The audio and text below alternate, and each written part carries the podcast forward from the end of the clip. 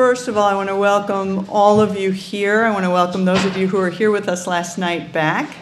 And those of you who are joining us today for the first time, welcome to the full day of our symposium on religious literacy in journalism. I also want to welcome our uh, online guests, people who are watching us live stream, and it's wonderful to have you with us as well.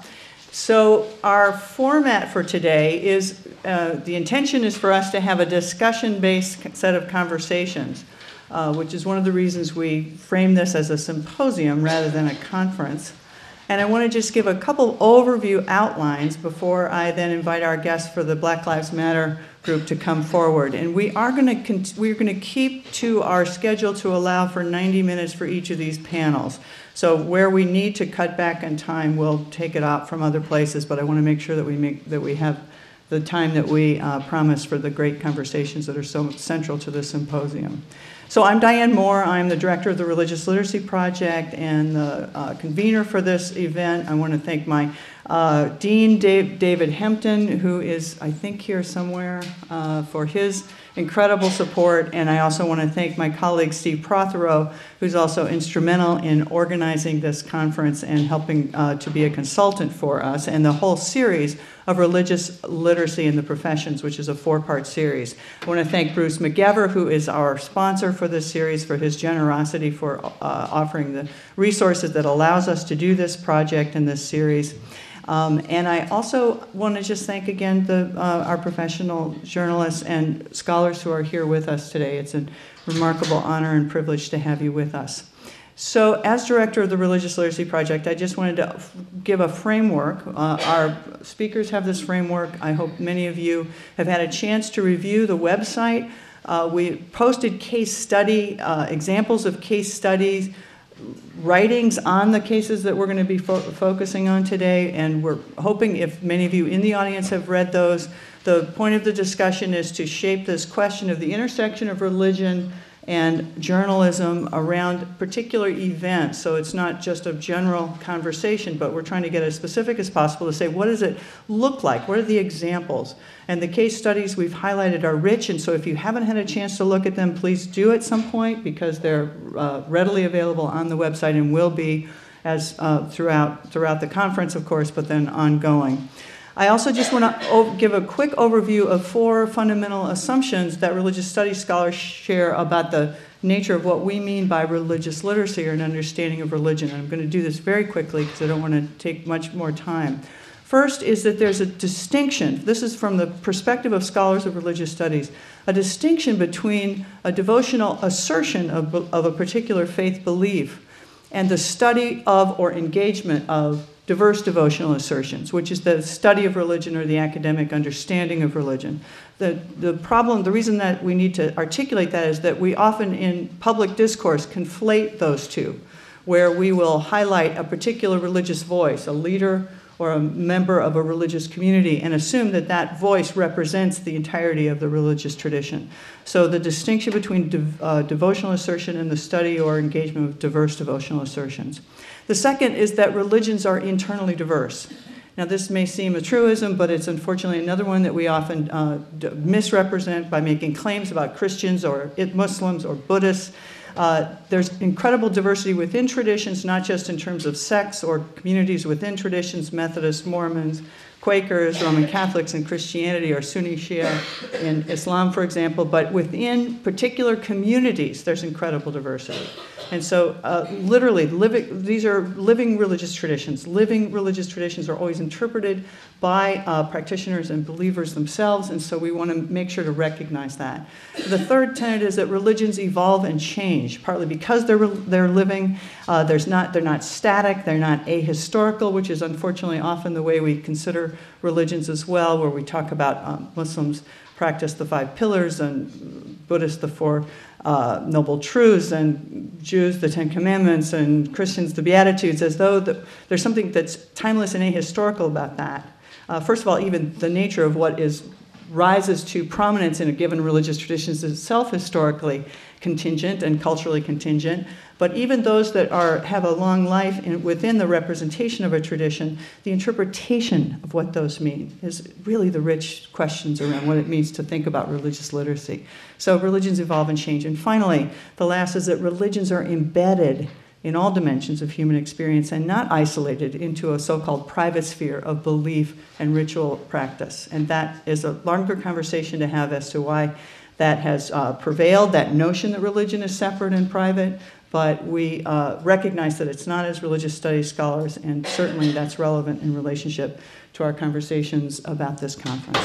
So, without further ado, can I invite our guests for Black Lives Matter, our presenters, to come to the table here? I'm, we've asked all presenters to give brief opening remarks, each of them, and I will sit here with my very obnoxious um, timer uh, and remind all of you who are here speaking for your first initial comments uh, to stay, please, within the time frame. Then we're going to open it up to have questions among the present presenters related to their comments so that there's an internal conversation here for a few minutes. And then we will open it up to the audience uh, for questions and comments. And so I'm going to request that the, when we do open it up to the audience, that first that you reveal yourself, you tell us who you are and your name. We have microphones that we're going to ask you to wait before you raise your question to make sure that our online audience can hear your questions, So please be prepared to speak into the microphone. And we look forward to a robust and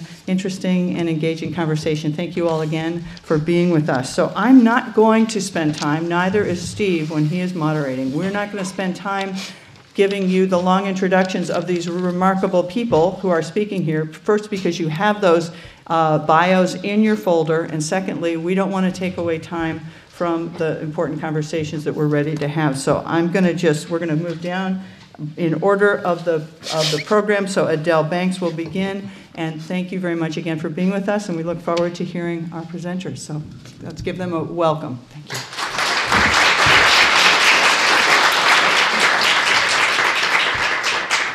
Good morning.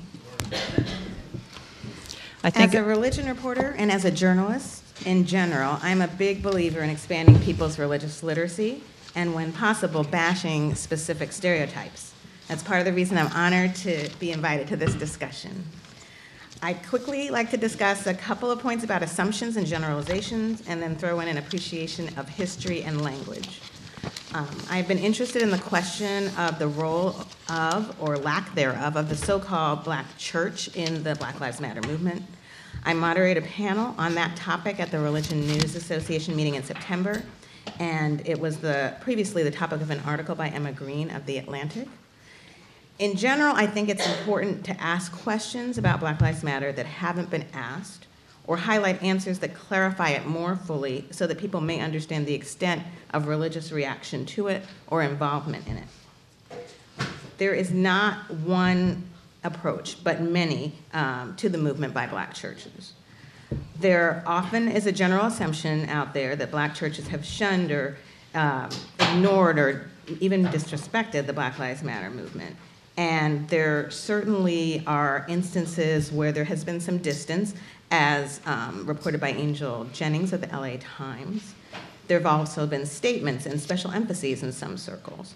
And as Emma Green pointed out in her Atlantic piece, there are some charges of exploitation where some ministers have taken um, used the movement to their advantage.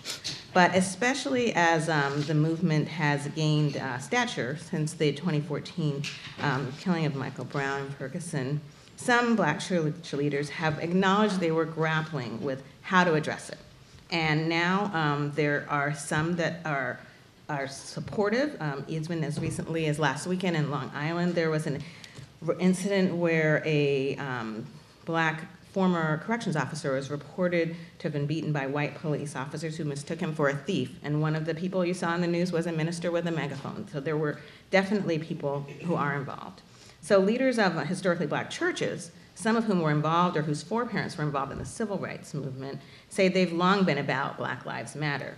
The history of those churches includes some who were lifted from their knees when praying or otherwise disrespected or segregated from white congregants, and many of them left and started their own churches, and the African Methodist Episcopal Church is an example of that. So a little bit of history can be a key to connecting the past to the present, and that context is important for covering this subject, for religion journalism, and for news writing in general.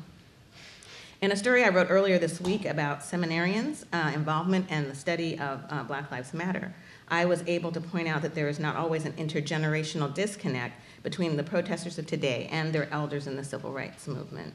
In an interview with Dean Emilie Townes of Vanderbilt Divinity School earlier this year, I learned that an alumna of her school was instrumental in starting the Nashville chapter of the Black Lives Matter movement.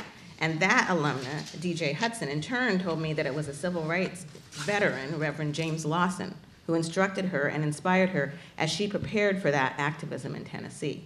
He had previously instructed students who led the sit ins in the 1960s. Another assumption is that the Black Lives Matter movement is not religious but is solely secular. Just because the church hasn't been in the lead does not mean that the Black Lives Matter movement is free of religion or spirituality.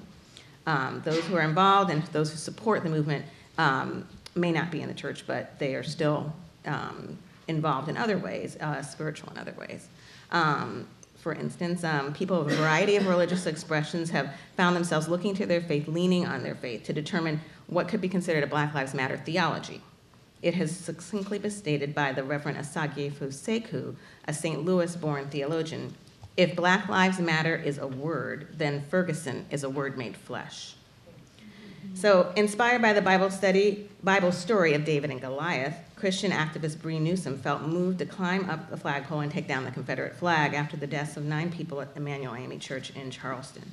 A religious studies professor drew on Buddhist meditations that focus on compassion and equality.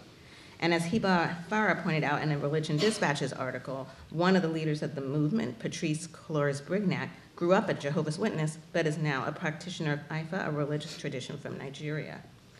Leah Gunning Francis, who's Dean of Christian Theological Seminary, has written a book called Ferguson and Faith Sparking Leadership and Awakening Community, which looked at how clergy of a variety of faiths realized they had to step out and join young protesters rather than waiting for them to darken their doors. And that book is part of a curriculum at the New York Theological Seminary this semester that is having a Black Lives Matter class. One of the frequent responses to Black Lives Matter is the retort that all lives matter, and some of my sources would say those two statements are not mutually exclusive. One seminarian I recently interviewed said she has a debate about those two phrases with her colleagues, and she was reported, um, as has been reported by a number of us, including Keith Bedford of the Boston Globe, sometimes that debate extends to destruction or defacing of churches' signs that say Black Lives Matter. Whether they use the specific three words or not, some denominations, as pointed out in Rachel Zoll's AP story, have in recent years issued statements rejecting racism. Her report also pointed out the connection from the past to the present. The Episcopal Diocese of Rhode Island's plan to house a museum inside its cathedral about the church's involvement in the slave trade um, like the New York Theological Seminary class that is looking at the country's history of slavery, brutality against African Americans, and white privilege, others are looking back and finding and unearthing the truth of the past. Um, some people are now considering whether to use the words Black Lives Matter, but they're even moving farther and considering using this phrase white privilege, which is something that I did not hear many churches talking about in the past. Um, so they are to endorse making sure that people understand what that means, not experiencing or knowing the unfair treatment uh, that has been endured by non-whites. There are um, examples of a church in DC that had a white ally class, a church in the middle of the country that focused on cracking the shell of whiteness, and other conferences where people have had discussions about white privilege, white power, racism, and um, in general, there are some instances of churches deciding that they can't just check off their racial justice to-do list by saying that they've had a Black History Month event. Mm-hmm. Um, others who um, fully acknowledge the country's fraught history on race relations say that using the term white privilege will stop rather than start discussions. One minister who I have uh, interviewed, Alan Cross, said, in the South, amongst conservative evangelicals, that would be a non starter to use that language. Um, he's written a book on race and Southern evangelicals. He said, if you step back, a lot of people would agree if we talk about what we mean instead of just using the term, then they'll talk to you. So as we explore this issue of religious literacy in journalism, especially as it relates to African Americans, I think it's important for us too to look back even as we look ahead. It's important to explore which words people use, which they won't use, and what all of them really mean.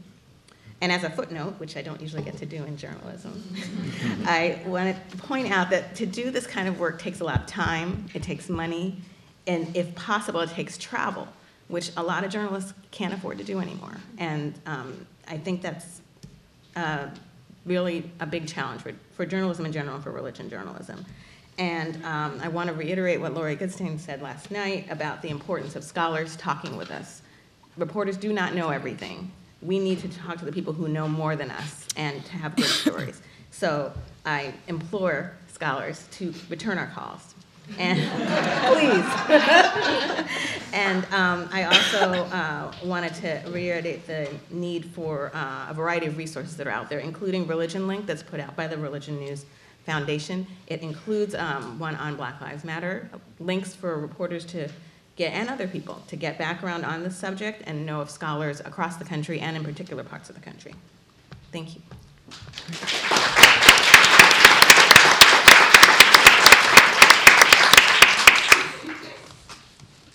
Okay, so I think I'm next. Can you guys hear me?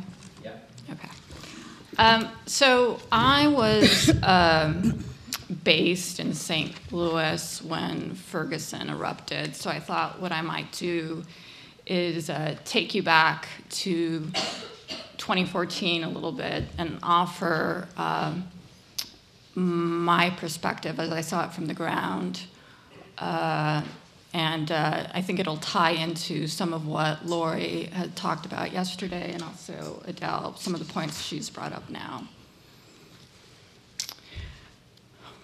Michael Brown died on a Saturday night in Ferguson. I remember feeling anxious about my paper's coverage. Like many other newspapers, reporters at the St. Louis Post Dispatch took turns working the weekend shift. I wasn't on duty the night police shot Brown, but I knew the two colleagues who were. And I repeatedly scrolled through Twitter, wondering when they might arrive on the scene of what some in the community were already calling a murder. I could tell by the reaction on social media that the news of Brown's death wasn't going away anytime soon. But I don't think any of us imagined it would turn into what was arguably the biggest story of 2014. Many reporters at the paper wondered out loud why the shooting of Michael Brown had led to months of protests. What about all the other black men who had been shot by police? Clearly, the city had reached a boiling point. Millennials and other young people took center stage from the outset. As some would later point out, this is one way the Black Lives Matter movement differs from the civil rights movement of the 60s. Outspoken 20 and 30 somethings skilled at Twitter and other types of social, me- social networks were the focus, not clergy. Still, there was no shortage of religion angles to chase down. Some churches operated as safe spaces, welcoming protesters attempting to escape the tear gas and rubber bullets fired by police. Al Sharpton, the well known civil rights activist, rushed into town on several occasions to deliver impassioned speech, speeches on behalf of the Brown family. St. Louis is also a city steeped in Catholicism. While some of the priests spoke out against poli- police brutality, St. Louis's conservative archbishop struggled with striking a balance between the church's social justice teachings and the risk of offending those in the Catholic community who were, who were more sympathetic towards the police. And there were many pastors who seemed prepared to face the consequences of standing with protesters. Brown's father had been part of a small storefront church that would later receive death threats. After the grand jury opted not to indict the officer who shot Brown, the church was one of the many buildings in the neighborhood that burned.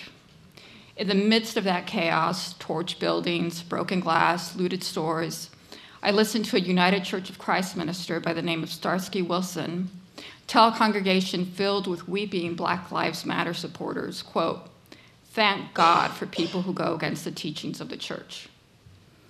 Before the grand jury decision, religious leaders, not all, but many, had already spent months testing boundaries. The day clergy marched to the Ferguson Police Department to demand that officers confess their sins is one that stands out in my mind. For the first time, I cringed at the way clergy and other protesters treated law enforcement. In the pouring rain, religious leaders had ordered officers to repent in Jesus' name. then they charged for the doors of the police department and knelt. One by one, they were handcuffed and taken into custody. Later that day, I spoke to an officer for a story on the nature of repentance. He said, as a Christian, he had been offended by the dramatic demonstration. He noted that a rabbi had approached him with, quote, a face scrunched up like I was disgusting. For the most part, however, religious groups were about trying to restore peace at a time when there was very little trust. Nation of Islam members, for example, dressed up in suits and bow ties, regularly patrolled the neighborhoods, acting as intermediaries between the community and the police. But protesters weren't just skeptical of law enforcement. They were wary of almost any institution. That included religious organizations. I remember laughing to myself when a colleague of mine told me one pastor had a bad reputation because, they, because protesters had heard he was talking to networks about a possible reality TV show based on the chaos in Ferguson. The distrust also extended to, the, to those of us in the media. Black Lives Matter supporters constantly challenged journalists on Twitter. Although reporters worked as quickly as possible to gather facts, some had made up their minds about why Brown had been killed early on. Brown was a thug, a word that was tossed around a lot by those who believed black youth received the kind of treatment they deserved. Conversely, others believed Brown and other young black men in America did not deserve to die, no matter the circumstances. Meanwhile, old fashioned journalism was slow to provide clarity. Complicated questions such as Did Michael Brown actually have his hands up when confronted by police? Or did Brown and the officer have some kind of altercation that led to the shooting? Lingered for some time. As we learned new information, we wondered sometimes who would listen. Readers seemed to only trust outlets that validated their own worldview. I'm afraid that I think the challenges, the challenges facing religion journalism in particular are severe. For about a year and a half, I was given great freedom as the religion reporter at the St. Louis Post Dispatch. I was, I was in the heartland with an eye on faith, covering stories few others would. General assignment reporters can cover religion, of course, but I think to do it well, religion reporters need to be afforded the same resources others receive in the newsroom. This is unlikely to happen. After Ferguson, the company that owns the St. Louis Post Dispatch rewarded the staff for its hard work by laying off reporters. The religion beat was one of the first things to go, Rather than stay on as a general assignment reporter, I accepted an offer at Religion and Ethics News Weekly, a show on PBS. Two to three months after starting there, I learned that the show was coming to an end. Our last taping is in February. The future of Black Lives Matter may be just as uncertain. The movement outlined a specific set of demands only this year. There have been some significant changes, however. Police shootings are receiving more scrutiny than ever, and the US Department of Justice is tracking police shootings for the first time. So I still do have hope.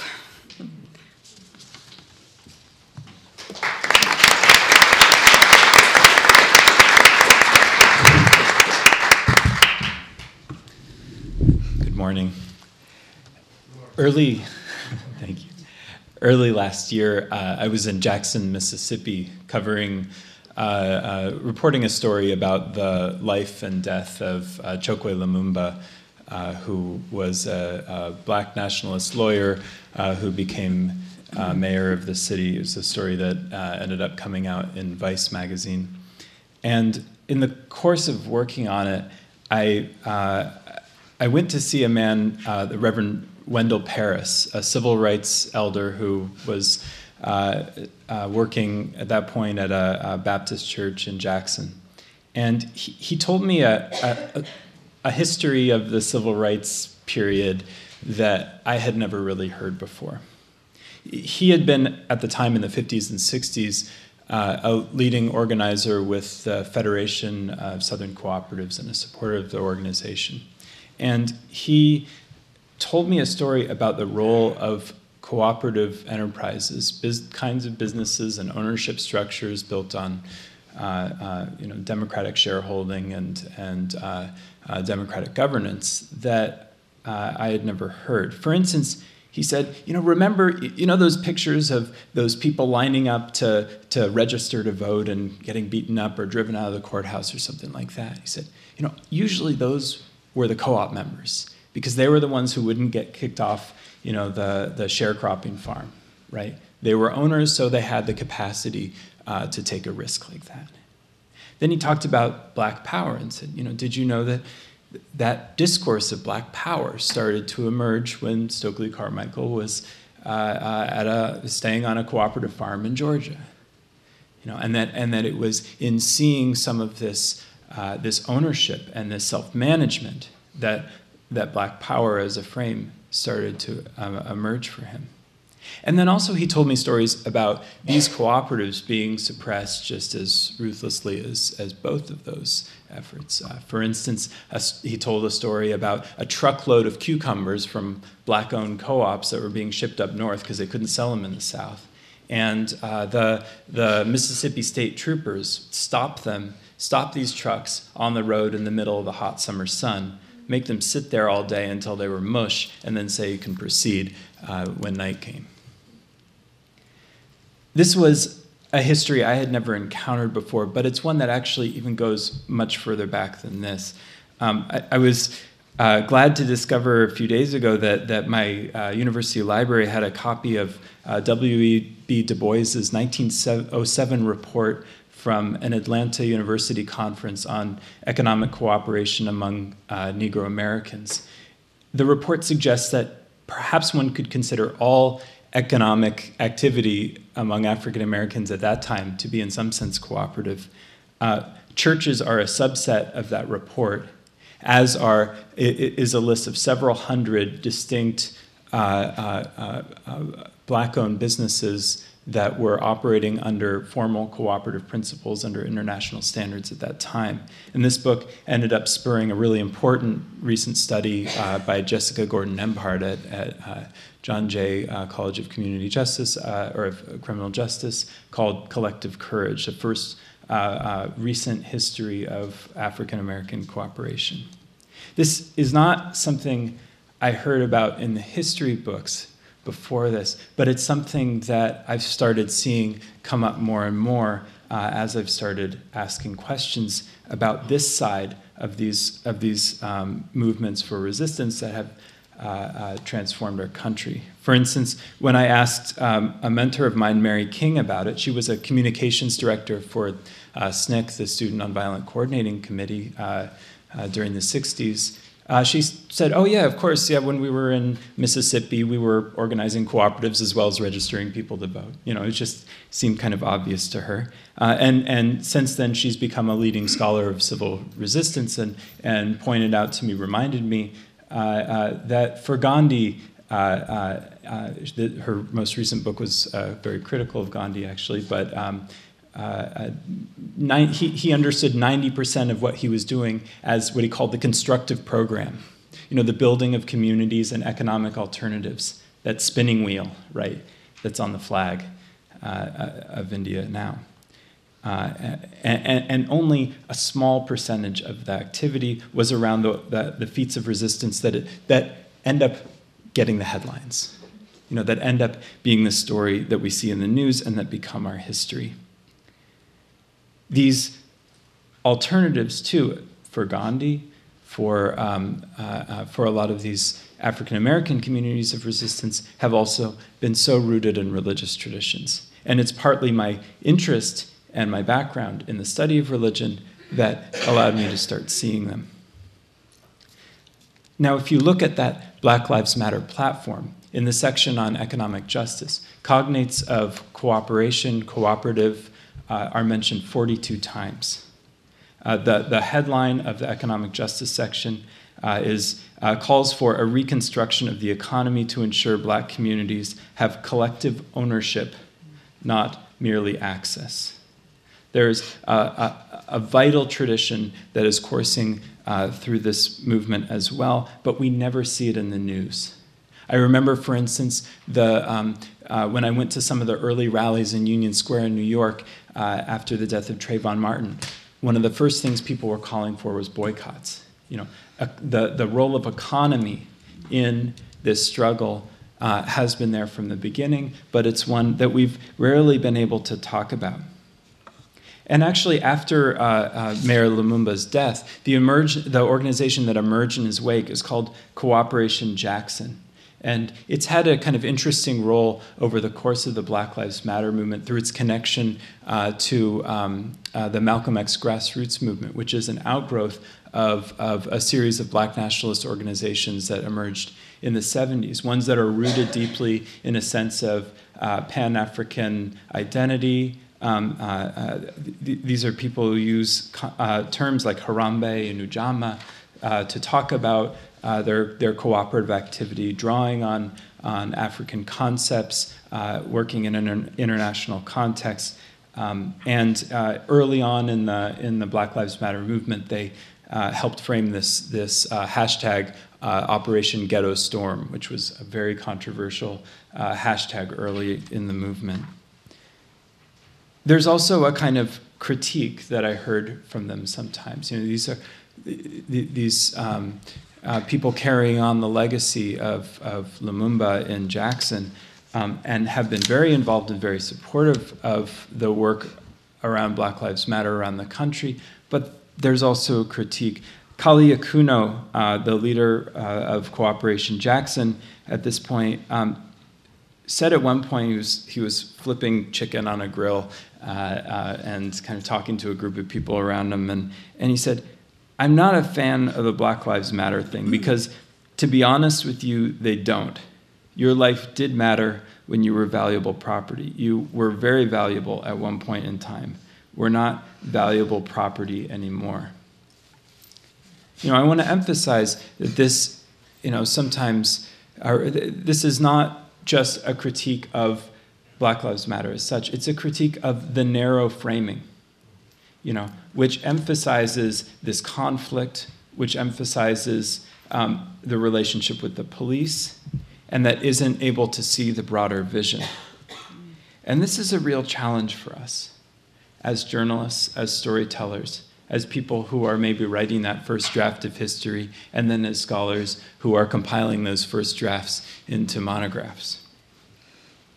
There are sides of these movements that get through, and then there are sides that don't, that may be just as important and more important. There are limits to what we can pack into a narrative.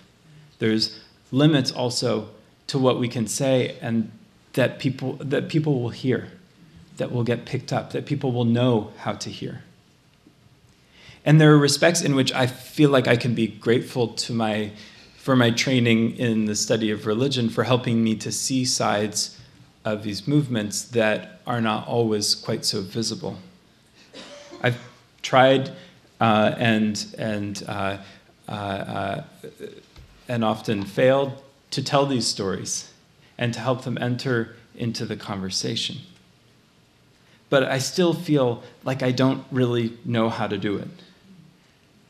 And I wonder how we can open up our narratives to entertain more stories, you know, to entertain a broader mix that doesn't enter into the picture normally, but yet is central to what it means to build a movement for social change and black power in this country. Thank you.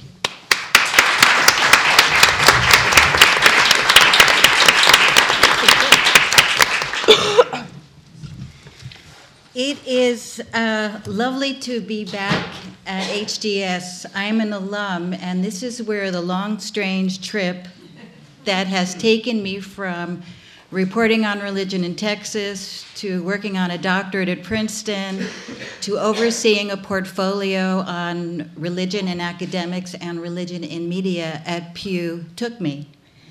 And um, I am, am, very amazed that someone um, has managed to carve not one but three careers out of a degree which my father was quite upset when I told him I was about to enroll in.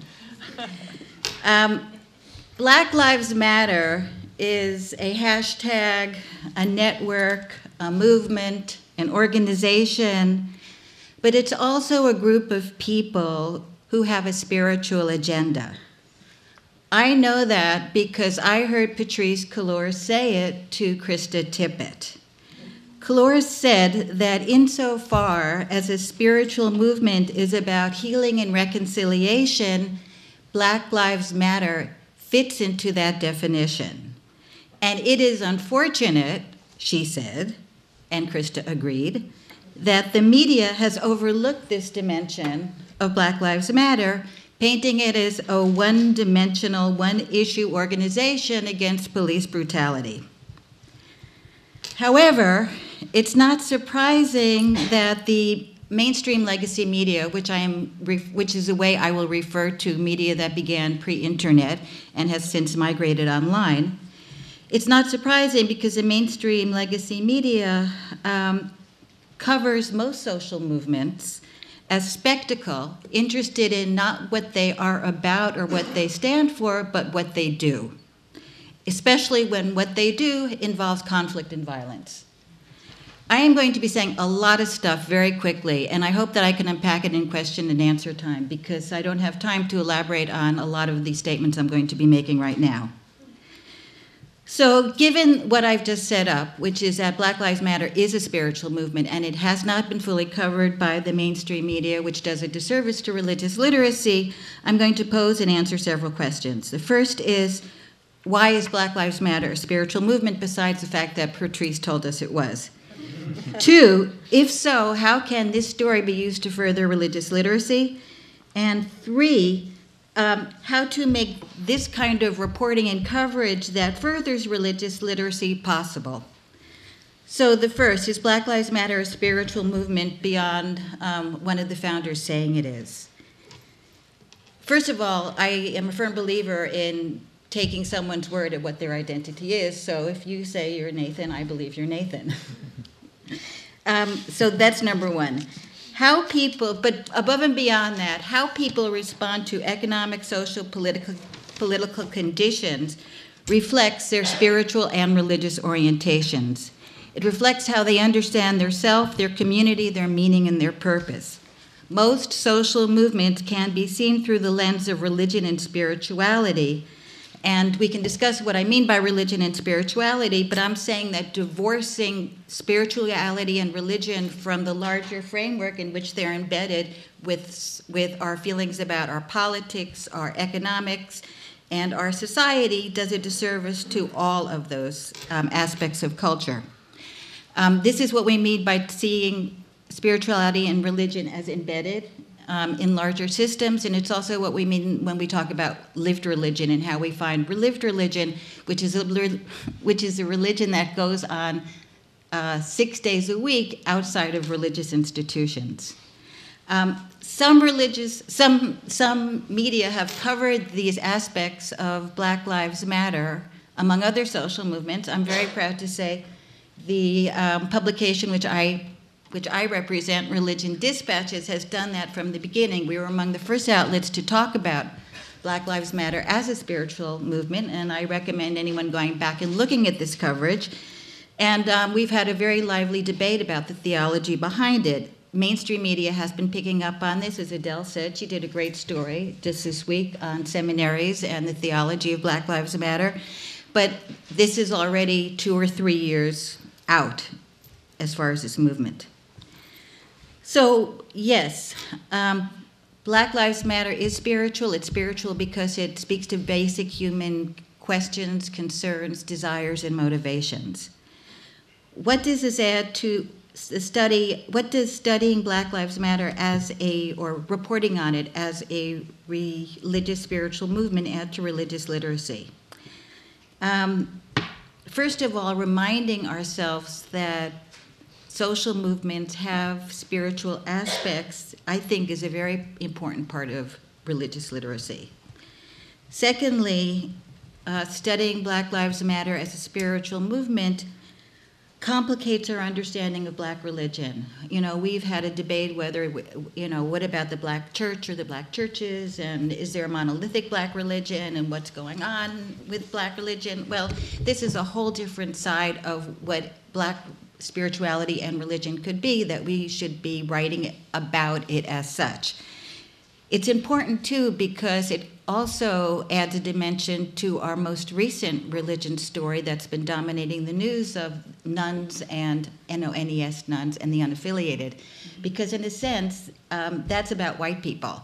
Black Lives Matter suggests it's also about people of color and the fact that um, this phenomena of being religiously unaffiliated and looking for options outside of institutions is not just a white upper middle class phenomena. It also complicates our idea of religion being more than what white evangelicals tend to do. The legacy mainstream media has a bias to people who hold Bibles and say that they are ultimate authorities on religion. Um, they tend to quote them as if they truly are ultimate authorities on religion. The fact of the matter is, they're not. And um, there are many various sources of people who have religious and spiritual authenticity and truth who don't wave Bibles at you. Um, I think it's important to start covering those people with the same depth and complexity, even if their sound bites aren't as juicy, um, as we have. And I count myself guilty of this crime when I was also a member of the legacy mainstream media. Um, to widen our understanding of what it means to be religious and spiritual and to see Black Lives Matter as part of that. So, my last and most complex question is how might the news media make all this possible? I have to say, I don't have very much faith in the, faith in the legacy mainstream media. Despite the examples of people like Michelle Boorstein and Laurie um, Goodstein and Wendi Thomas, who um, uphold the flag and fight the good fight, the legacy mainstream media has been in a crash situation for years. Um, the finances are not stabilized, and the goal is monetization. I live in Los Angeles. I have seen the LA Times go from a well decorated national newspaper to a regional rag, where the newsroom has been diminished from 1,500 editorial positions to 500. Um, there are papers that can withstand this, but um, I'm sure you've heard the rumors, Laurie, that the Times is going to do another layoff buyout this season. So even if it's not this season, it will be next season because the bottom line in the news, in the for-profit news business, is that we must monetize. And I will tell you horror stories about that in the Q and A if you want to hear them. Um, this means that most newspapers are operating, as far as editorial content goes, in terms, in terms of an economy of scarcity. There are no religion reporters on the religion beat. I mean, yes, there are a few, but they are, as Deborah Mason can tell us, very, very much diminished in their ranks. Um, and to expect a GA reporter a reporter to come up and actually be able to dig in deep in this beat is it's impossible to do. It's, it's one of the beats where you do need expertise. So 10, 20, 30 years ago, um, when there actually were religion reporters, we did lament, why can't you get more attention? Why can't you get more space? Why can't you get more time? Why can't we give you the resources we, you need? And yes, that's what we tried to do, but that's not the situation anymore. I do not believe we can look to legacy mainstream media to provide religious literacy. However, the news, the news um, environment is not an economy of scarcity anymore. As Laurie herself said, religious, uh, religion online sites have blossomed.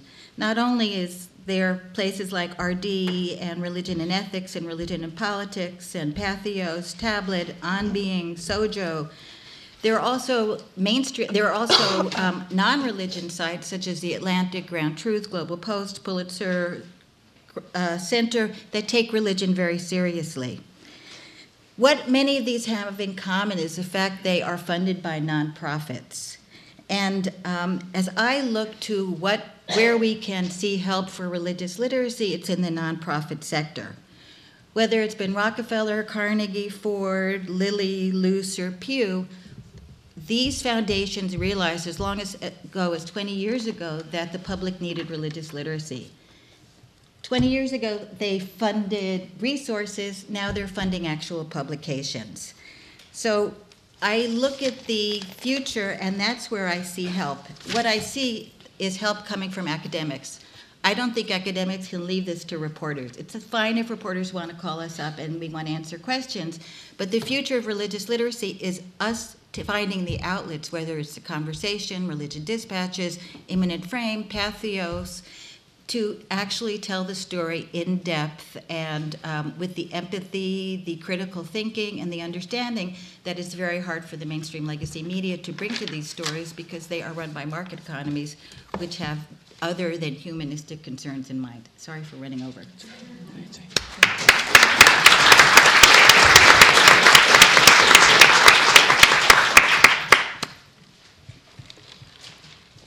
Um, Thank y'all. This is a wonderful opportunity. I Can get my table to stand up. Um, So since I received the invitation to speak on this panel, I've thought a lot about um, how my experience with the Christian faith um, influences my values and how my values influence my journalism.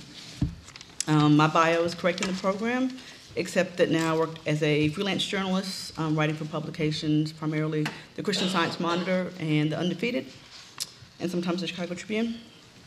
Um, I'm also the editor of MLK 50 Justice Through Journalism. It is a year long reporting project um, timed to the 50th anniversary of Dr. King's assassination. It's going to be a deep dive into economic justice in Memphis um, and to understand why black people still remain on the economic margins there um, nearly 50 years after his death. Um, Memphis, the city where King was killed, was, is where I grew up, and I've worked there for the last 13 years as a journalist. Uh, I was raised in the Pentecostal church, the Assemblies of God, to be specific. Um, my family moved from Ohio to Memphis in 1980, and um, when we started attending Raleigh Assembly of God, we um, integrated it effectively. We were the only black family there. Um, growing up black and churched in Memphis knew that I uh, meant that I knew a little more than most, probably, about um, Dr. King um, and how his activism was fueled by his faith. Uh, it was clear to me that the two were inextricably linked, which leads me to a short story. Um, this occurred on Sunday, April 3rd, 1983. It was the day before the 15th anniversary of Dr. King's assassination. Um, it's a Sunday, so I was in church as you had to be unless you were dead um,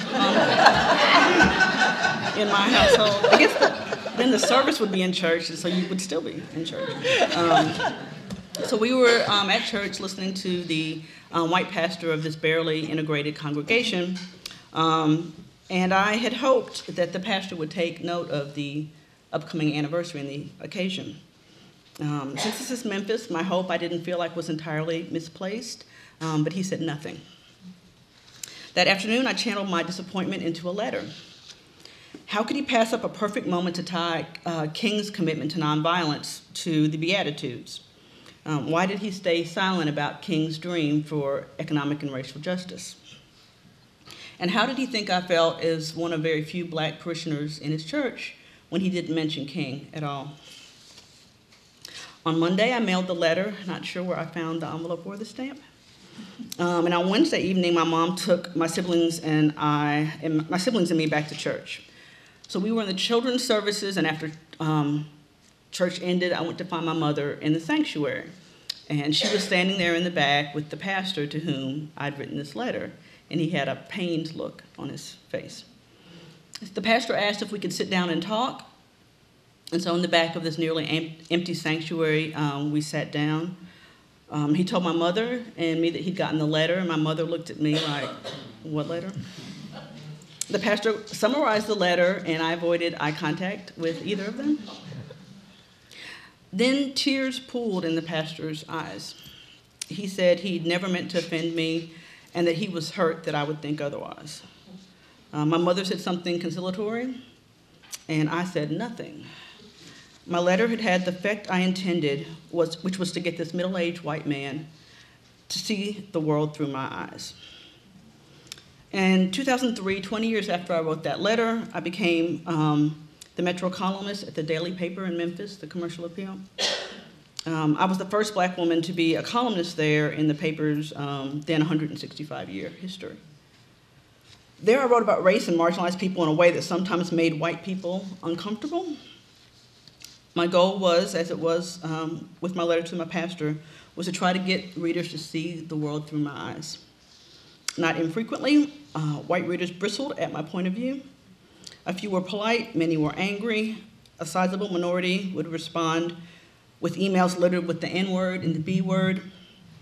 and a few were so angry that they sent death threats, or in one particular chilling instance, threatened to rape me. When I told my mom about the nasty grams that I'd received, my mother, who is super duper extra saved, um, like her and Jesus um, she would paraphrase scripture um, A prophet is without honor in her own country. Some of the strongest um, opinion, on, opinion journalism on Black Lives Matter comes from writers like Charles Blow of the New York Times or my mentor Leonard Pitts at the Miami Herald. And as all thoughtful journalists do, I try, I seek first to understand where my sources are coming from. I try to place what they face today in the context of the past, which of course is just prologue. Um, but in this discussion, I want to affirm the role of opinion journalists, those of us who do get to take a side, those of us who do speak truth to power, and to see themselves, perhaps as reluctantly as I did, as prophets. We too can benefit from closer relationships with experts in religion. I agree with Laurie's um, remarks yesterday. Uh, newsrooms don't have the expertise in religion they once did, and it doesn't seem that many editors see the value in integrating um, religious culture into the broader news culture.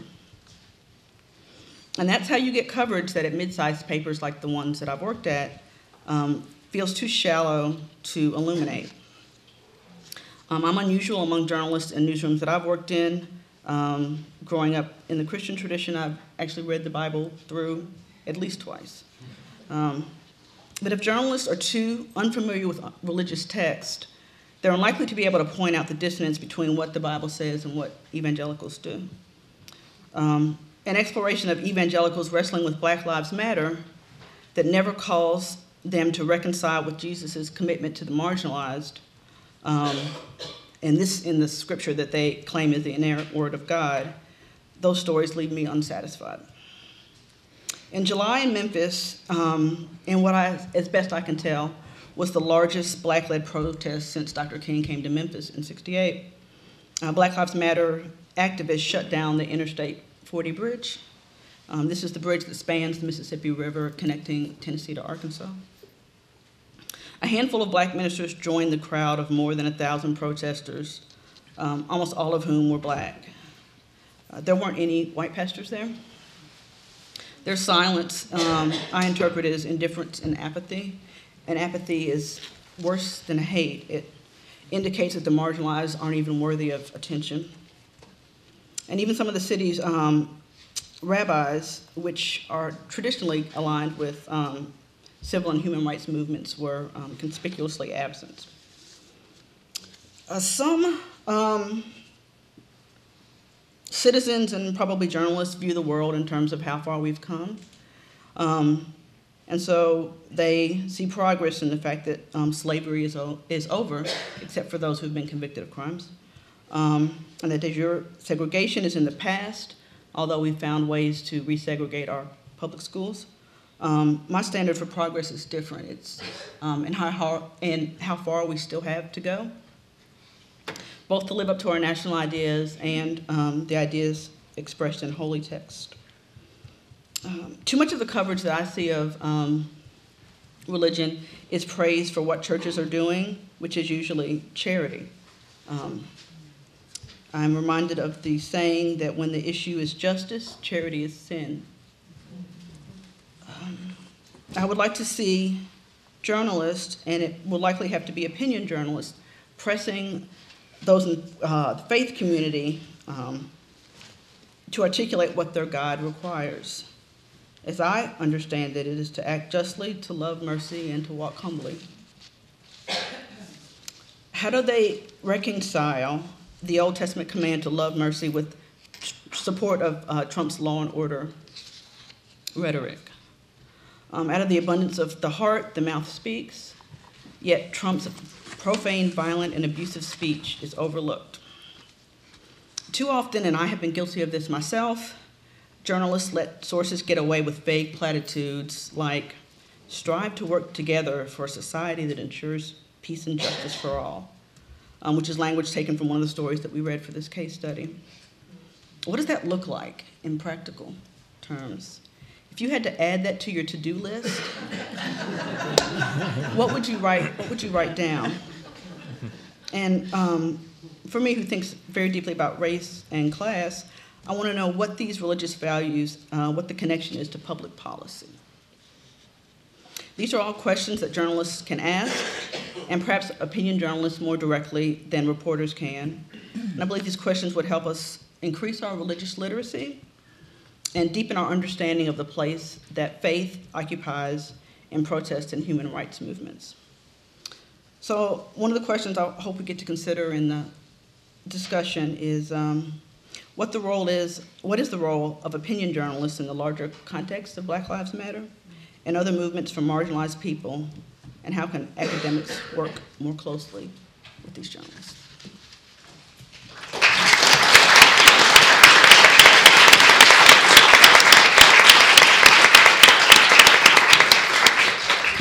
Thank you. I, I also just want to, I'm going to make all of my colleagues here at Harvard uh, pay attention and see the stream of this panel just for the very fact that actually all of you stayed within the 10 minute time limit, we, we, we never do here. So, I, so thank you for that. I, so, just uh, three themes that I just wanted to highlight and then open it up again for questions among the panelists to each other uh, and then open it up for the larger group. And we're gonna we're gonna stay here till 10:50, so you all know what our timeline is.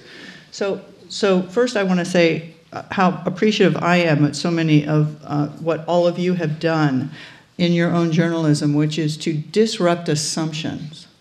The choices that many of you have addressed in your own writing has to do with acknowledging assumptions that you know are prevalent in the context of your audiences and sharing stories that challenge those.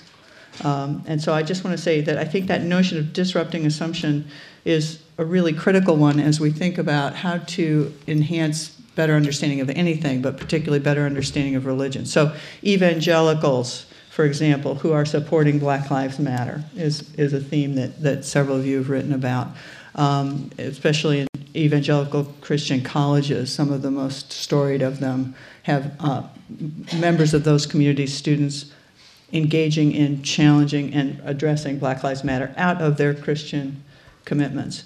Uh, the other I want to raise is this question of how to address the larger, stru- what, what I would call structural violence questions that always shape and inform the nature of any, again, issue we're looking at, uh, that help us realize that the particularities of, of these stories don't come out of nowhere. And Nathan, your comments about the larger questions, I think, highlight that. But I know that, again, all of our panelists here have addressed that question. And then finally, I just want to comment and just reinforce Wendi's articulation of the distinction between commentary journalists, journalists who can take a stand, and what that means for then other journalists who do the R word, what Laurie called the reporting. Um, and this is an, uh, these distinctions, I think, are often blurred. In, in a post truth era, unfortunately, we have now incredible blurring of these, uh, of these guidelines. And I just wonder, I'd love to hear journalists' ex- expression of how they negotiate those challenges, assuming that, of course, nothing is neutral or value free. No journalist, even doing the R work, is neutral. But there is an important distinction to be made, and I think one that we uh, recognize when we see it, like a little bit like pornography, right? you know, balanced journalism or un, I don't want to say balance gets challenged too because of this notion of what we're now giving normalization to to say we want to hear from all sides. That's a challenge.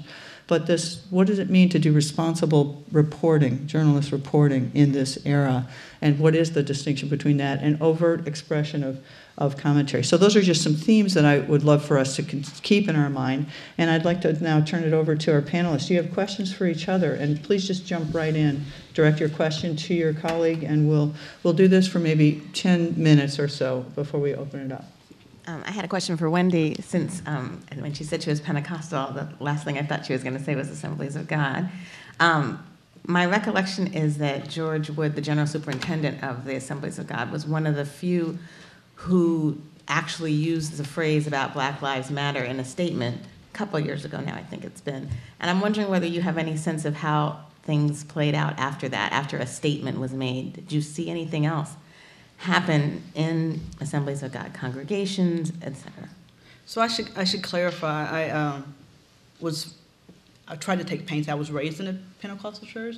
I am not Pentecostal or affiliated with any formal faith tradition now. Uh, my parents are still there, but my father actually, I'm sure he won't watch this, um, uh, actually stopped going to the church he's been attending for 36 years because of the, um, the conservative rhetoric that he just could not abide anymore. So, um, yeah, for what that's worth. Nathan, have you seen any stories about the, uh, the uh, farming cooperatives in the news media? And if not, why do you think you haven't? Uh, Well, in that, that particular case, uh, I mean, these, like the Federation of Southern Cooperatives right now is in decline.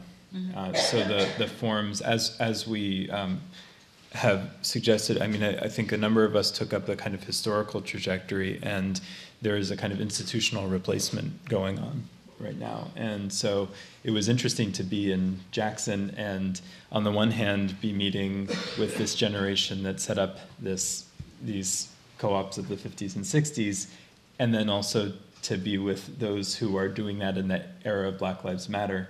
Their interests, their culture, their way of talking, their uh, uh, strategies are very, very different, right? And and so, um, in a way, the new generation seems to be, in some respects, starting from scratch. Um, uh, in some respects, draw, they know who the elders are. They, you know, they, they, they, but they have to keep a certain amount of distance in order to create their own culture and their own space. And who's telling that story?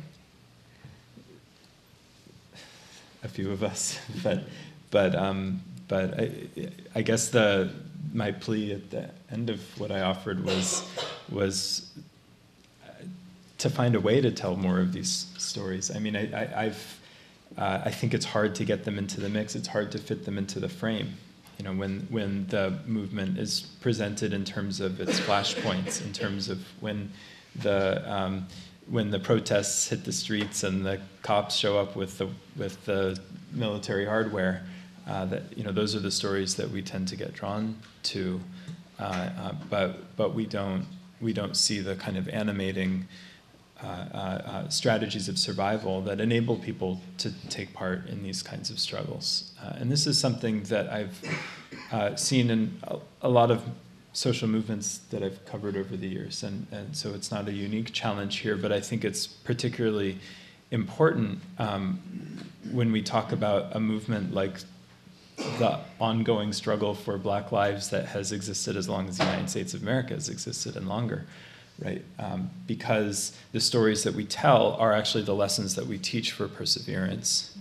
Um, and, and, I found in covering uh, uh, social movements that those who who understand these this broader dimension of what makes movements possible are the ones who are able to do it for a lifetime, right? And those who have only seen the the flashpoints and imagine that as the um, as the, the the narrative of resistance will tend to get involved, get uh, really excited for a few weeks or a few months or a year, and and then burn out and um, uh, uh, and go off and do something else. I guess I think there are structural reasons Diane, why you do not Diane, see can you these speak stories. into the mic? I'm sorry. I think there are structural reasons that you don't see these stories in the legacy mainstream media, Mm-hmm. and why you need why we need alternative media to tell them. Um, but you seem not to you seem to hedge that.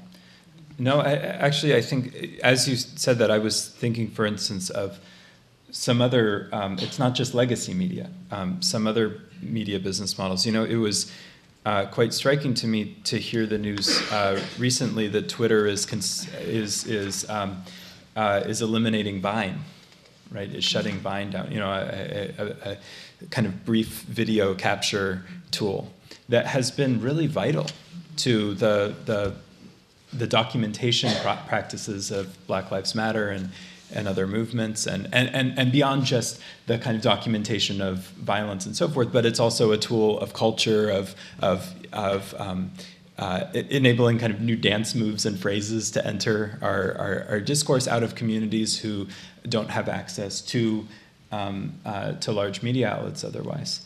Um, and, and it was a, it was a business decision in the midst of Twitter trying to figure out how to keep jacking up its stock price uh, uh, in the midst of this talk about a, a buyout. Um, and, and, I'm also, I keep kind of being haunted by uh, a, a, remark that I heard secondhand that Anthea Butler made that um, Twitter is, black Twitter is the new black church, right? If, if we take that, that statement seriously, which I, I think um, uh, we should, that does raise questions about who owns Twitter, who controls it, who gets to make decisions about whether Vine lives or dies.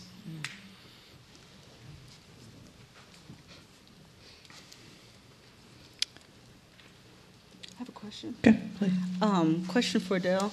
I am um, curious. You mentioned Reverend um, Sekou, and I'm thinking um, about how, as journalists, we do take seriously um, our role in writing the first draft of history, and wondering um, how we include the names and the narratives of um, more faith leaders in our stories, so it doesn't get distilled to Sekou and Barber, and that will be um, that will be it. What's your thoughts on that? Um, as a journalist, I try to remember to ask people at the end of interviews, is there something I didn't ask you that you wish I had? And sometimes, is there somebody else I should know to call and talk to? And when Emilie Townes told me about DJ Hudson, that was an example of that. And I had been searching for that DJ Hudson for a long time. I knew that there were people like that. I didn't know specifically that I was going to find a seminarian who'd help found a chapter of Black Lives Matter, but I knew that there were voices that were related to religion that were involved. And it's just continuing to ask the question. But that is one of my favorite things about journalism is to try to, sometimes we're successful and sometimes we're not, but to go beyond the voices and the names you've always heard. It's really important. It's, it's part of expanding the narrative as I'm talking about. I've got a question for you. So um, I've, you know, distanced myself from this beat since I left St. Louis, and I'm wondering, since you just did that story about Black Lives Matter, you know, being taught in theology schools, if you're seeing any more, one of the, you know, people criticized the movement a lot early on because they thought that uh, protesters were just too disorganized, didn't have concrete goals, weren't going to get anywhere. And we, as I've mentioned, we have seen some changes, but uh, have you have you gotten the sense that people are more united and are, are sort of have narrowed down what exactly they're looking for as far as the movement is concerned? I don't know how in contact you are still with, you know, some of the like DeRay or some of the other main protesters. Unfortunately, I do not have the kind of contact that I would like to have with, with people who might be considered the leaders of the movement. But I do think that in the case of the seminarians, they pointed out, Wade and the professors, that they were dealing not just with police brutality, but a much broader range of issues, which is, again, I think something that is not reported enough. You know, that some of them had been involved in economic uh, injustice issues, not just police brutality. And um, some of the seminarians in DC, who are also ministers, are trying to deal with food deserts where people don't have access to grocery stores and are developing food pantries. So I think that um, there is some success in reporting about the fact that the movement isn't just about one thing. Um, but the connections I would expect in part is because of distrust between journalists and people who are on the street it's, it's something that we have to keep working at. Okay, any other questions from our panelists? Um, I, I, have a question for those who've who've been focusing on this on, on the spirituality of Black Lives Matter. Are, are, there, I mean, beyond the kind of familiar dualities that we see of a kind of evangelical pole and a secular pole, are there what kinds of new forms are you seeing emerging in the spirituality of this of of um, this movement?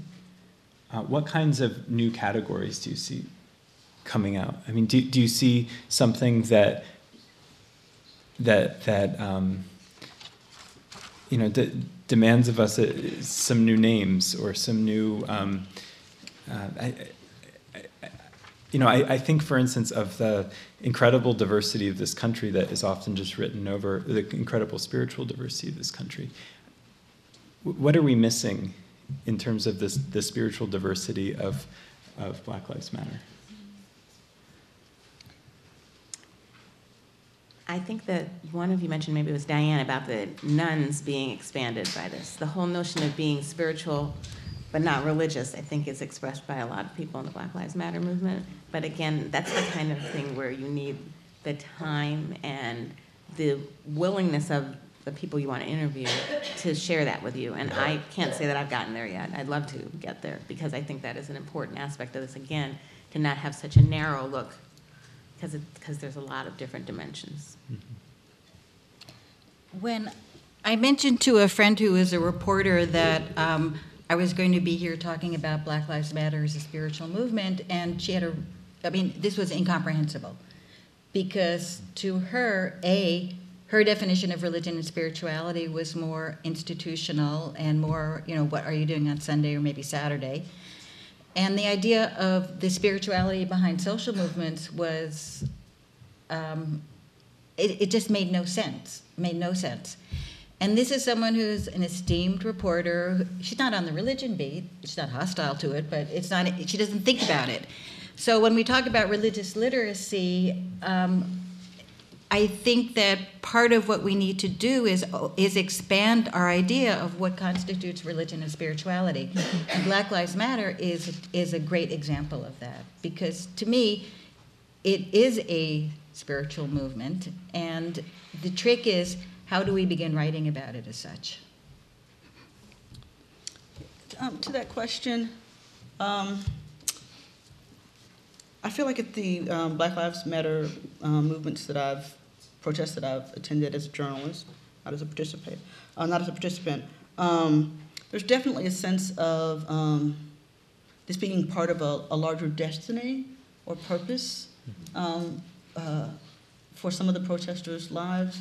Um, that they were called for such a time as this, like if this is their moment. I don't know that they would define it in terms of um, a spiritual experience, um, but definitely that there is a side of justice and that they have they have chosen that, um, and they're willing to make uh, the sacrifices necessary. Which to me, there's lots of echoes um, of the Christian faith that I'm familiar with behind that, but I don't know that that the um, um, participants themselves are. Uh, articulating it like that. And then I also see a lot of discussion about the psychological toll that um, that uh, protesters and activists um, feel, and lots of discussion about self care and what does that mean to um, take care of your soul and to make sure you're fed. Which again, I'm hearing all these um, religious language behind it, and I don't know that they're making the connection necessarily, but I certainly hear that. Americans have a very thin understanding of what religion is, and it's partly because of the Devil's Pact we made as a secular country and the privatization of religion. Mm. And so we have very sort of concrete models of what we can call religious, and I think exactly what you say is true.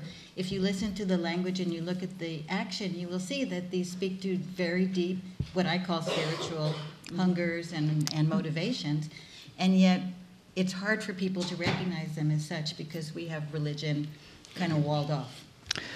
So, uh, again, I want to, I just want to underscore uh, what, what everyone is saying, and I, just, Diane, your, your latest comment. We have a very, we do have a very narrow understanding of religion. We, um, it's deeply embedded in our culture of an assumption of religion, again, with this particular, usually Christian, usually Protestant Christian in our context, and your comment about the only people we really think are religious are those holding a Bible and speaking very loudly that that's what they have the authority to speak. So I think that for, for, for us is a really fundamental question of what does it mean to really have an expansive understanding of religion that breaks through those categories, recognizes them, but breaks through them. I just want to say too, Lily, your your article on you know the Na- Nation of Islam represented again not just the, the their work as uh, peacekeepers, but also you in that very short article we're able to represent a diversity within the Nation of Islam, which I so appreciated It's such a critical one. Laura Turner, who's not here but wrote another one of our focus case studies, really highlighted the role of, again, young evangelical white Christians in uh, evangelical schools across the country. Uh, and this particular quote is really an important one that we don't often hear. Christians should be really be the first people speaking out against injustice and standing with those who are experiencing injustice. And this is Andrew Whitworth, who's a 22 year old student at Taylor University. So again, complicating this, these broad strokes that are so ubiquitous in public conversation and again, rep- representing things that disrupt assumption, I think is part of what our focused reporters can do, right? And you, and, and again, so many of you are doing it so well. Adelle, you're uh, similarly your um, your report in October of 2015 of the rally in in uh, in Washington, where again you highlighted you highlighted Farrakhan but then you looked at all the diverse representations of spiritual and religiously defined people there. Again, another really wonderful example. So, again, just to say, what, what does it mean to disrupt those assumptions, but also to what is the role of journalists and what is the role of academics and commentators to be able to look at those larger structural questions what's motivating these issues what's behind these questions instead of just pitting it against you know, Black Lives Matter and violent or nonviolent protests as though those are equal, you know, equal frameworks, like without understanding what are the issues that have arisen that give this moment.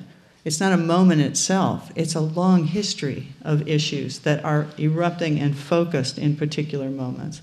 And how do we help all of us communicate that in a meaningful way, I think is a really critical uh, question for all of us, whatever our roles are. I'm going to open this up now, and please, um, again, uh, we've got people with mics. Our, uh, I hope we have our microphone carriers. Let's jump in uh, for our mic people, uh, and let's, uh, Angela, go ahead. Let's start with you. Thank you. I, would like to actually um, direct this. It's more of a structural question, and it, it has to do with. Um, Angela, I'm sorry. Can you yes, identify yourself? Angela Zito, and I'm, I'm from NYU, uh, the Center for Religion and Media. Um, it's a, a, struck, a question that, because um, I'd like to keep going for the day with um, uh, the question of how we can work together. And I'd like to draw attention to the to two things. One is writing, and the other is archiving uh, what is written. And um, I was very struck by, uh, I think it was Nathan who said, uh, the stories we see in the news that end up being part of our history. which I totally agree with, except like news, you know. I, so we really have to expand the expand and and and recognize the inadequacy of of the vocabulary to the new uh, digital world that we actually live in, which is a world of you know bigger access, more access for people who write, but also much more opportunity for people who write. And and then to give um, what uh, a kind of weight to the to to that writing by trying to archive it.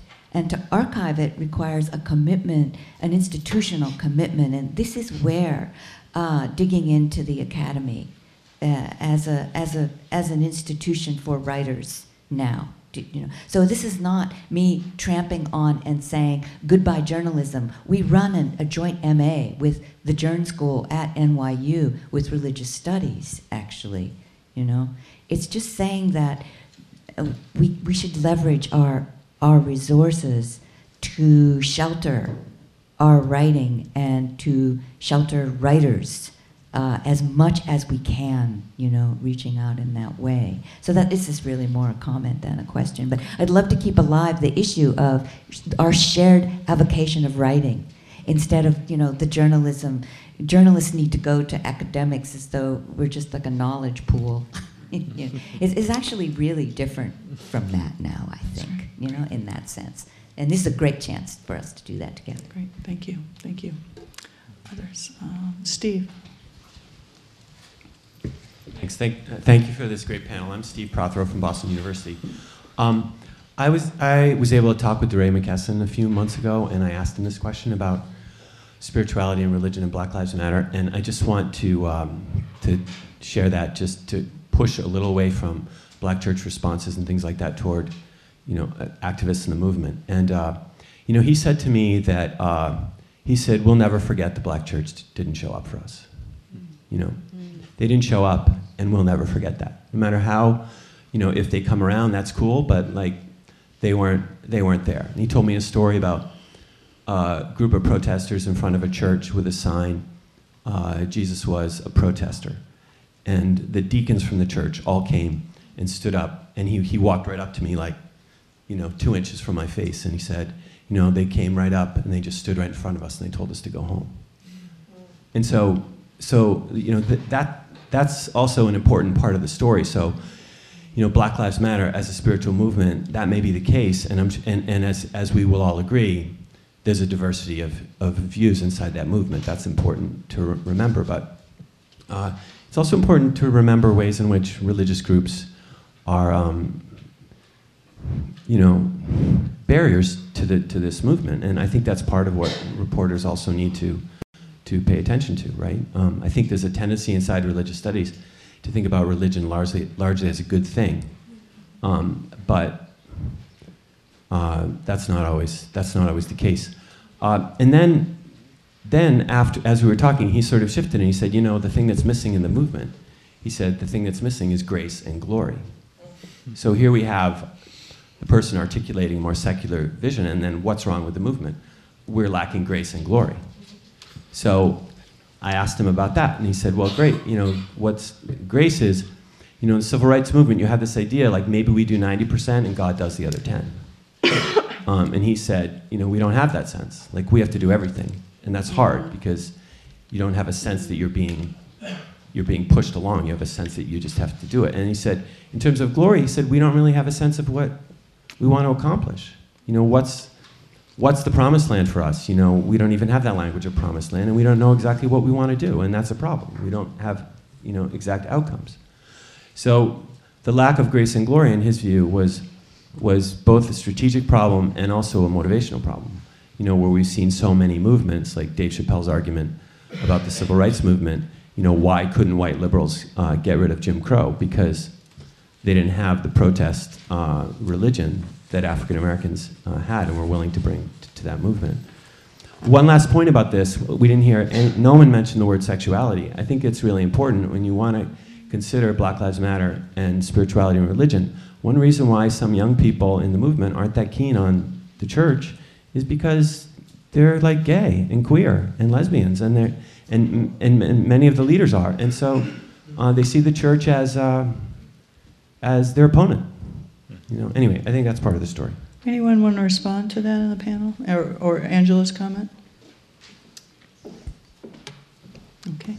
Um, I mean, I, I can attest that I heard from many people in the movement that exactly what you just said, that the reason they weren't part of a church is because they were transgender or gay.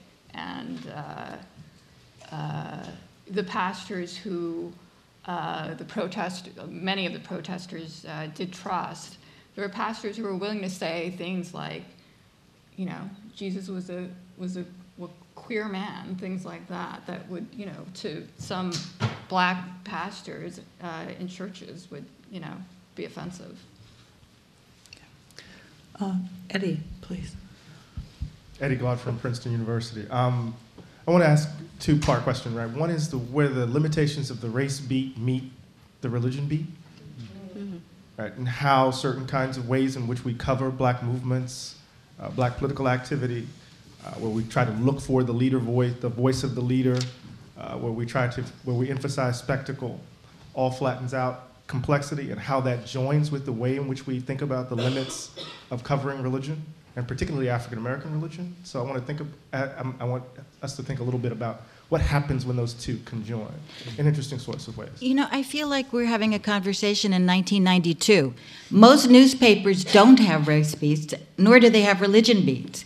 They have people who are bodies who they say, you go here or you go there, and right. that's the best they can do. Right. So the fact that we're talking about journalism as if how it's practiced at the New York Times and the Washington Post is normative is crazy. That's what- not the world of journalism Okay, now. so let me let me re, let me rephrase it then, Diane. So it's not about race beat and religion beat. It's about the ways in which people who write about race and people who write about religion duplicate. Right, and many many journalists have no background in anything, and they're BAs who you know your students at Princeton. If you took one of them and said, "You go write about this and you go write about that," what can you expect? Right. That's who that's who's in most newsrooms. Okay. Well, got it. So okay, that answer that part. No, because I think that we're talking about something as if it's not what it actually is, and to ignore But what I just heard from Lily, for example, about when she asked Adelle the question about what about about the leaderlessness of the you know when hmm. you know the fact that it was kind of disorganized and and and that question actually reflects mm-hmm. right a set of mm-hmm. assumptions that inform the race beat. Right, but Right. Adelle works at a nonprofit. No, but that's not what that's not what I'm asking though, Diane. What I'm asking is that the question itself reflected a certain kind, a set of assumptions about the nature of black struggle, mm-hmm. where you have to go find the voice. Yes. That's how DeRay emerges as mm-hmm. someone who articulates. So DeRay gives that. DeRay gave you that that that that. I went. So for example, when I first went to Ferguson to do my interviews for my book.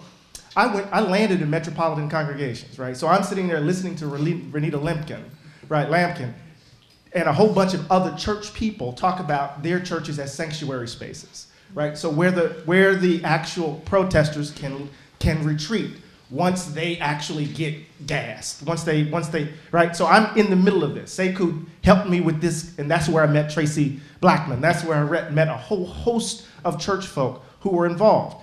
The, the, the, the protest that, that DeRay was talking about happened a year later with MAU right? Millennial Act- Activists United with Alexis and Brittany, where they were protesting on Easter Sunday, churches, right? But at the same time, we saw ideological differentiation where DeRay's central, centrist right politics was actually being derided by folks who were actually being trained in the jungles of Brazil in Marxist thought.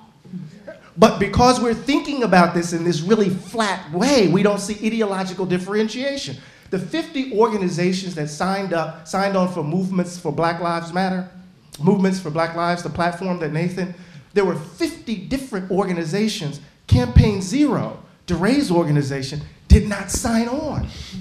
So what we're seeing is ideological differentiation. But we can't get at it because there's this assumption. Whether journalism, the, the boardroom has changed or not, it seems to me there are a series of assumptions about the nature of black protest, the nature of the function of black religious institutions and black protests that still obtain. That's what I'm trying to get at.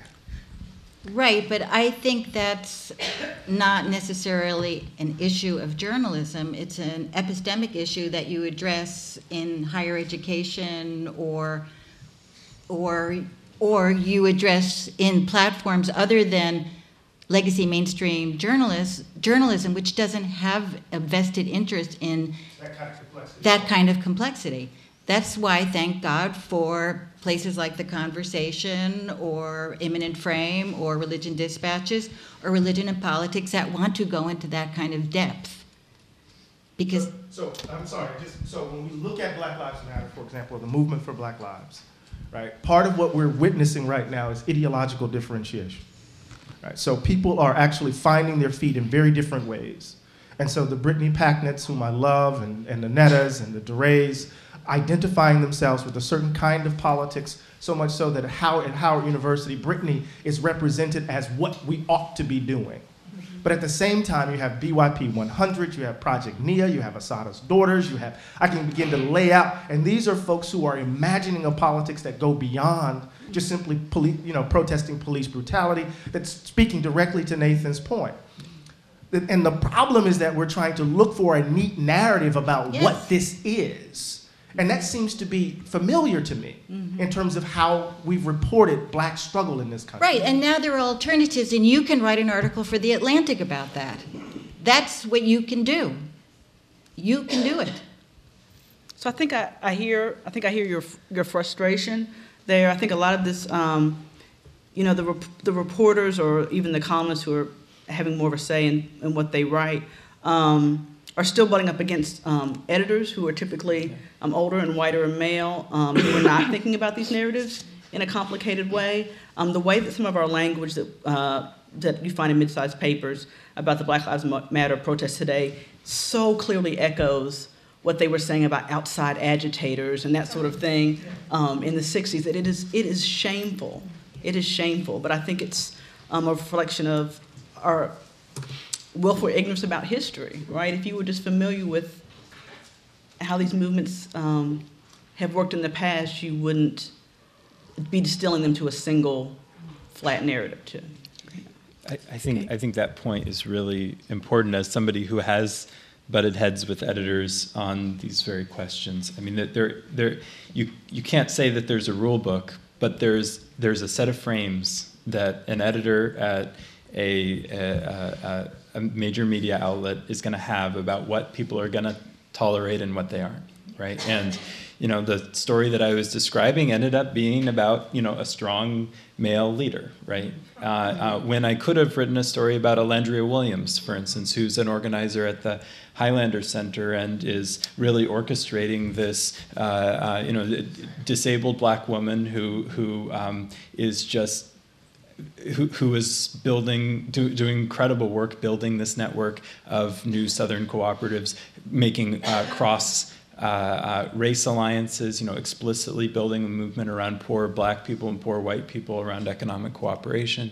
Um, really amazing stuff, and um, yet we don't see this. And I, I, I, think these last two comments have been so helpful. That point about queerness is something that, that has been uh, so critical, and, and for, for all the I, think Reverend Sekou represents this paradox mm-hmm. really yeah. interestingly, and I, am glad that the kind of tension about his role has come up. Because on the one hand, he knows that he's a black man who the news is going to turn to as an authority on uh, a black man with a collar, right, as an authority. Um, and then he's also somebody who, every time he gets a mic, tries to emphasize the queerness of this of this movement. Mm-hmm. But it, it goes back so far to the to the way in which uh, uh, move, black struggle has always been cleaved, right? I mean, we, we see Martin Luther King as the kind of civil rights leader. We don't see the jobs part of the March for Jobs and Justice. We don't see the, the, the his, his work on labor and on, on militarism, right? I mean, there's this, there's this grand American narrative that wants to cleave uh, movements for, uh, uh, for uh, black humanity in this country uh, and allow certain parts of them to come forward and uh, uh, treat certain parts of them as if they don't exist. I think Nathan's being polite. I think I would call it the structural racism of the media. The reason I left the Baltimore Sun happily was the last story I did there was a huge takeout on Frank Reid. You know Frank Reid? Yeah, he was a he was a stepbrother of Kurt Schmoke, who was the mayor of Baltimore at that time, and he was a act, very activist um, AME church. Um, that was supposed to be our Sunday magazine story, and we spent a lot of time working on it and honing it. And it was in it, back in those days, you could really do an in-depth embedded story. And we had, you know, gorgeous photos of Frank in, you know, dashikis and colorful, colorful church regalia. I woke up that Sunday morning, and instead of seeing Frank on the cover of the Baltimore Sun, I saw a picture of people in their beds sleeping. And they, they had decided that the cover story was going to be on sleep. Now, sleep is not a news story. It's not a breaking story. It's not about power, but it's also not about activist black religious leaders. They changed that story at the last minute because the publisher wanted, did not want to have a a strong black man on the cover of the magazine. So, yes, that was a while ago, but I don't think things have changed that much since then. I think it's very hard to get sophisticated stories about power alternatives that challenge the status quo into the legacy mainstream media. The nice way of saying it is that they have frames that they adhere to, but they have corporate masters who want the world to proceed in certain ways. This drives reporters crazy because it suggests they don't have autonomy. And I apologize. On individual levels, reporters do have autonomy. They can pick and choose, but they know what stories their editors will and will not take. And certain stories are beyond the pale. Okay, There's thank also the you, issue thank of you. the Let's, complexity. over of- here at the far end. Wait, wait, Can I just say one? Adelle. I just want to say one Oh, thing. Oh, I'm sorry, Adelle, I'm sorry. In response to Eddie Glaud's comment, the complexity of what you just described, there is such complexity about both the Black Lives Matter movement and about the quote unquote black church and about religion in general. And to get people who are not as schooled as some of the scholars in this room to break that down into 800 to 1,000 Yes, words, yes. it's mm-hmm. it's somebody used the word impossible earlier. I, obviously, it's not completely impossible, but when you what you see is just the tip of the iceberg of what we could be writing, but we just cannot do it all, and we can't understand it all if we don't get help from other people. Just Right, as an right. example of Great. that, I mean, even say the Nation of Islam story that I did, I had to go out on my own time and do that at night, and that was at, as the religion reporter at the paper. So, I mean, Wow. Wow, that's really, okay, thank you. Uh, This, here in the corner, thank you. Uh, hi, I'm Cristela Guerra. I, uh, I work for the Boston Globe. So, if I could just speak in defense of legacy mainstream media for a sec, um, I would say we're, we can always do better, but when have they not said that? And I say this as a person who's queer, who's Latina, who came from Florida a year and a half ago to work at the Boston Globe. Um, when have the editors not looked the way that they do? Like, this, I mean, and I say this as a person who's mentoring young journalists of color who know how they feel, who, who see the passion, who want to see them rise through these ranks, knowing that one day mainstream legacy media might be BuzzFeed, might be Vox. You know, mm-hmm. I'm not gonna sit here and defend certain practices. I've encountered the things you're talking about. But I would say I'm, I'm a GA reporter. Um, I'm 31. I'm very young. Um, I was raised evangelical Christian, uh, and then I came out and everybody hated me. So um, it, it's one of those things where you all, we all have our backgrounds, we all have our stories, we all have implicit bias. Um, it's an issue. I don't think we have enough training in newsrooms about that before we're tackling some of these things. And we have 800 to 1,000 words, mainly. But I would say yes, um, I think training is crucial. I think we need more of it. I think we need more people of color in management. Um, I'm, we need to subvert the system, but it shouldn't just be underground. It should be all of us recognizing that diversity is ne- necessary in a newsroom like the Boston Globe, like the New York Times, like the Washington Post. And I like alternative media. I think we're all doing the best job we can, recognizing that identity politics is sort of at the forefront of things right now. We're being foisted into these situations where we're being told, write about race or give me a good story. It's not just, you know, God, I really hope there's like a triple homicide, we gotta fill the front page. Mm-hmm. Like, there's always a story about race, about gender, about, you know, religion. Religion plays a role in every single story. I always wanted to be a religion journalist, but every time there's a shooting in Boston, the next day we're talking to pastors. Mm-hmm. For some reason, we're going to Dorchester to talk to the same guy, asking him how he thinks he can help youth. I, I just mm. think we're there already. We just have to find a new way to tell the narrative. And, and I would think, like, I know a lot of people like me, and a lot of folks are going to retire soon, either because they're being pushed out, they're being bought out, they're being laid off. I mean, it's rough. It's rough in these woods, you know what I'm saying? But I, I think, I think in general, I have a lot of hope. I've been doing this for 10 years. I mean, I like when I see Beyonce and all of a sudden people are writing about Orishas, you know? I like when Castro dies and people are trying to reach out to Babalaos in, in Miami. Like, there's religion in every single story if we do it the right way. And then it could be super focused, but I would say also our job is to look at the broader picture, which is in the end what the editors are always going to go for. I don't, I'm not going to demonize my bosses for knowing how to sell a, p- a newspaper, especially because we're not selling any right now anyway. you know, like we're, we're going to do the best job we can. We're going to do spotlight stories, and in the end, you know, they're still going to send me out to that, you know, carbon monoxide death that I went to earlier this this this week, and know that those people are probably going to church that night. I know that these where these people go when they when they suffer a tragedy. I've covered enough tragedies, but I would say in the end there is a spiritual string and a religious string that runs through everything that we do. Great.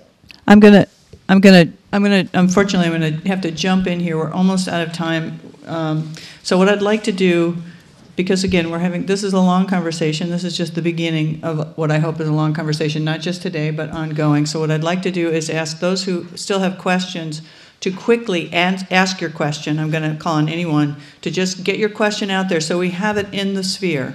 So if you have a question, but again, I'm going to cut you off. It has to be a question and short, okay? So please, thank you. I know, you're someone I know has been trying to get in, so I'm glad. Yeah, I guess the one of the words that I would like, and some of you have touched on this. Can you identify yourself, sir? I'm Larry Aronson. I'm a retired teacher from Cambridge Rindge and Latin High School Thank you. who had trained in journalism. That gives me some legitimacy. And I'm a person of faith. Um, the bugaboo word of capitalism, when we get to all these things people not wanting to talk about, corporate press, and also the fact that these movements, Occupy, Black Lives Matter, and now Standing Rock, are by structure leaderless and fluid and complicated, Okay. right? And they are anti capitalist in many ways. Great, thank you. Uh, Yes, go ahead, right here.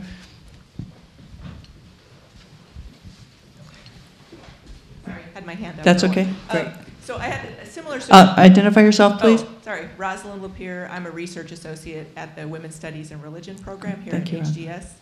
And um, my question was related to Standing Rock as well, um, but I was going to bring it back to um, Black Lives Matter. Is do you think that there is something larger afoot here um, in terms of this idea of quote unquote spiritual but not religious, Mm. in terms of what um, young people are interested in doing of, of sort of finding protest as their religion? So that's the question. Thank you, thanks so much. And Chris, here, front, front row here. I'm Chris Walton. I'm editor of UU World Magazine. That's a denominational quarterly.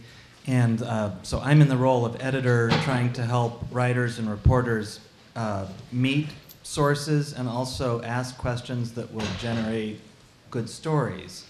And uh, the short observation is that spiritual and religion are both categories, they're abstractions, and you can't easily go up to someone and say, Tell me what's spiritual about why you're involved in this, and get much that's good.